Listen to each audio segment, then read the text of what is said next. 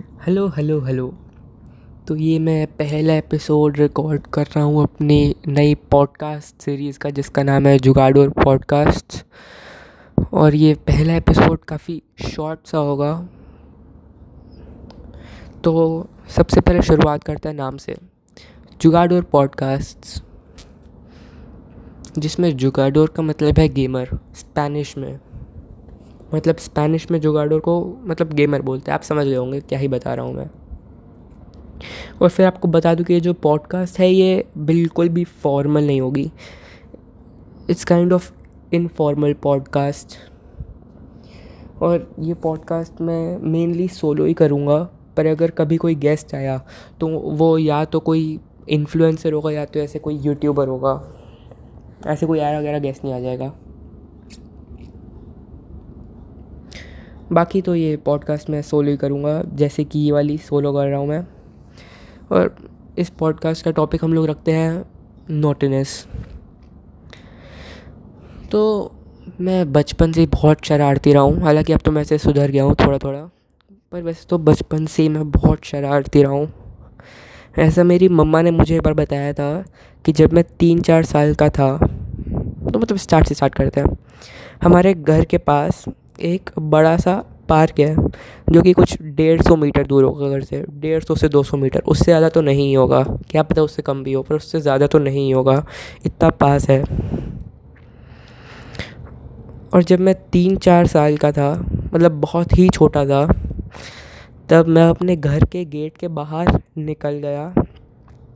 और मैं चला गया उधर पार्क की, मैं मैं उधर पार्क की तरफ़ जा रहा था, अकेले। क्योंकि मतलब उसका एक कारण भी है, हर चीज़ का कारण होता है, इस चीज़ का भी है। तो इस चीज़ का कारण है कि हर सिटी में ऐसा होता है कि मेले लगते हैं। तो उस पार्क में भी ऐसे मेले लगते थे बड़े बड़े जिसमें बहुत सारे झूले होते थे। और जब मैं वहाँ जा रहा था, उस समय था दशहरा। दशहरा का मेला लगा हुआ था वहाँ पे। और दशहरा पे तो आपको पता ही, ऐसे धनुष बाण, तलवार ये सब मिलता है। और उन सब चीज़ों की तरफ़ मैं बचपन से ही बहुत फैसिनेटेड था। तो मुझे वो चाहिए ही चाहिए था। तो मैं ऐसे ही घर से बाहर निकल गया और मैं उस पार्क की तरफ़ जाने लगा। अब मैं इतना छोटा सा बच्चा, मुझे बस जाने का रास्ता पता था, आने का पता नहीं था। और ऊपर से मैं ऐसे अकेले निकल गया वो भी इंडिया में। तो क्या ही होना था। पर फिर उस दिन मेरी किस्मत काफ़ी ज़्यादा अच्छी थी।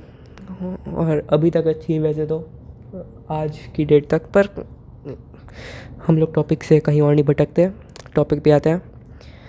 हमारे घर में उन दिनों एक मेड थी जो काम किया करती थी। उनका नाम है ममता मतलब उनका नाम ममता है। उनको मैं ममता आंटी बुलाता हूँ। अभी भी काम करती हैं।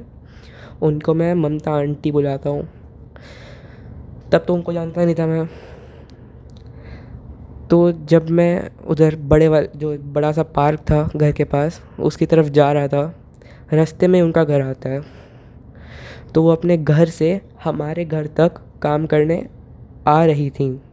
तभी उन्होंने मुझे बीच में देख लिया कि मैं इतना शैतान सा बच्चा अपनी चोटी, जो उस समय मैं चोटी रखा करता था, ऐसे लंबी सी चोटी, मेरे छोटे छोटे बाल थे, एक फ़ोटो भी है मेरी उसके पास, नहीं, उसकी मेरे पास हाँ दैट्स बेटर तो ऐसे चोटी ऐसे हिलाते हिलाते जा रहा था मैं।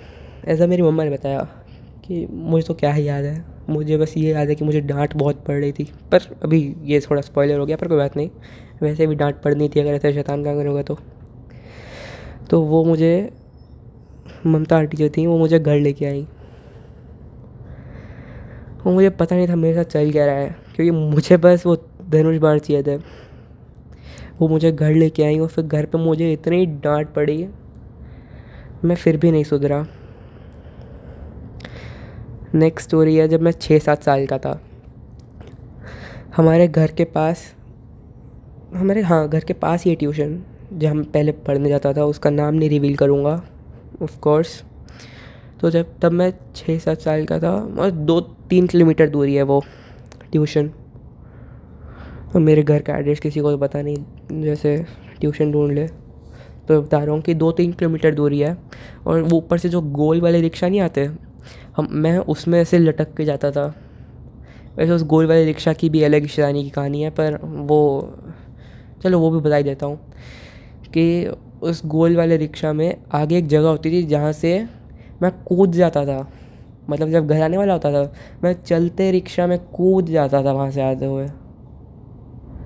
और और भी बहुत शैतानियाँ की हैं, जैसे जब हम लोग ट्यूशन से निकलते थे तो कभी कभी मैं बच्चों को बहुत मारता बहुत मारता था और फिर ऐसे रिक्शा में चढ़ जाता था तो वो कैच नहीं कर पाते थे। मैं क्या ही करता था। पर अभी जो बता रहा था मैं जब छः सात साल का था, तब मैं ट्यूशन से आते हुए एक बार मैं जो रिक्शा वाला ड्राइवर, जो रिक्शा के ड्राइवर थे उन्होंने आके रोक दिया। हाँ घर के आगे रिक्शा। और फिर मैं रिक्शा से उतरा। मतलब घर के बाहर ही मैंने देखा एक स्कूटर लेकर एक अंकल खड़े हुए हैं। तो भी यहाँ पर पॉज करता हूँ और आपको एक बहुत ही बढ़िया चीज़ के बारे में बताता हूँ। जो आपने अगर लाइफ में कभी ट्राई नहीं की तो आपकी लाइफ अधूरी ही रहेगी जब तक आप ट्राई नहीं करोगे। वैसे तो अभी कर भी नहीं पाओगे। उस चीज़ का नाम है जोकर भेलपूड़ी अगर आपने खाई है तो आप बहुत खुश नसीब हो कि मैंने भी खाई है और इतनी टेस्टी होती है ना ऐसे वाइट कलर के पैकिंग में आती है और बहुत टेस्टी उसमें एक छोटी सी डिब्बी मिलती है चटनी की। साथ में एक प्लास्टिक का फोक मिलता है। सब ऐसे मिला कर खाओ। फोक नहीं स्पून ही होता है हाँ। सब मिला कर खाओ। और बहुत टेस्टी होती थी। मैं हफ़्ते में दो तीन पैकेट खा ही जाता था। मज़ा आ जाती थी खा के। दस रुपये का एक पैकेट आता था। हाँ। तो अब वहाँ से स्टोरी रिज्यूम करते हैं। एक स्कूटर लेकर अंकल खड़े हुए थे, फ़ोन पर बात कर रहे थे। बस ये स्टोरी तो मुझे याद है किसने नहीं बताई? ये स्टोरी याद है मेरे को। जैसे पिछली वाली मम्मा ने बताई थी, ये तो याद है मेरे को। तो मैं उत, स्कूटर वाले अंकल से जाके कहा कि, अंकल, मुझे जोकर भेलपूड़ी खानी है। वो अंकल मेरे को स्कूटर पे बिठाकर ले गए जोकर भेलपूड़ी खिलाने। मैं हमारे घर के पास ही एक छोटी सी दुकान है, जहाँ पर मिलती थी जोकर भेलपूड़ी अब तो नहीं रही जोकर भेलपूड़ी हमारे बीच में। बहुत बढ़िया होती थी। वो मुझे ले गए वहाँ पर स्कूटर पे बिठा के। और उन्होंने मुझे वहाँ पे, वहीं पे खड़े खड़े जोकर भेलपूड़ी खिलाई। मैं इतना बेशरम, मैंने अंकल से कहा, अंकल, एक और भेलपूड़ी है। फिर अंकल ने एक और भेलपूड़ी का पैकेट मेरे हाथ में दिया और मुझे वापस घर ले आए। तो पिछली वाली स्टोरी की की तरह मैं शायद बताया नहीं था, पर पिछली वाली स्टोरी में घर पे मुझे बहुत ढूंढा गया था, जिसके बाद मुझे ममता आंटी लेके आई थी। इस वाली स्टोरी में भी मुझे घर पे ढूंढ ही रहे थे। और फिर हमारे घर पे कैमराज लगे हुए हैं तो कैमरा में देख कर उनको पता चला कि मैं तो स्कूटर पे राइडें मार रहा हूँ। और इतना डांटा गया मुझे फिर उस दिन कि एक तो मैं किसी अनजान आदमी के साथ गया। ऊपर से वो इंडिया था तो मेरे साथ तो क्या ही होना था। पर खैर, अब तो मैं सही हो गया हूँ, काफ़ी सही हो गया हूँ अब तो मैं। अब ऐसी बदमाशियाँ नहीं करता। अगर कभी करता हूँ तो इससे बढ़कर करता हूँ, ऐसी छोटी मोटी नहीं करता। ऐसे लगभग ऐसी नहीं करता बदमाशियाँ मैं, पर करता तो हूँ। क्योंकि बात नहीं इसी के साथ हम लोग एंड करते हैं, ये आज का एपिसोड जो है। पॉडकास्ट का फ़र्स्ट एपिसोड छोटा था, पर मुझे सुनाने में अच्छा लगा। तो मिलते हैं फिर सेकंड एपिसोड के साथ। प्रॉबेबली वो सोलो ही होगा। या अगर कोई अच्छा इन्फ्लुएंसर यूट्यूबर मिल जाए तो उसके साथ होगा। तब तक के लिए बाय बाय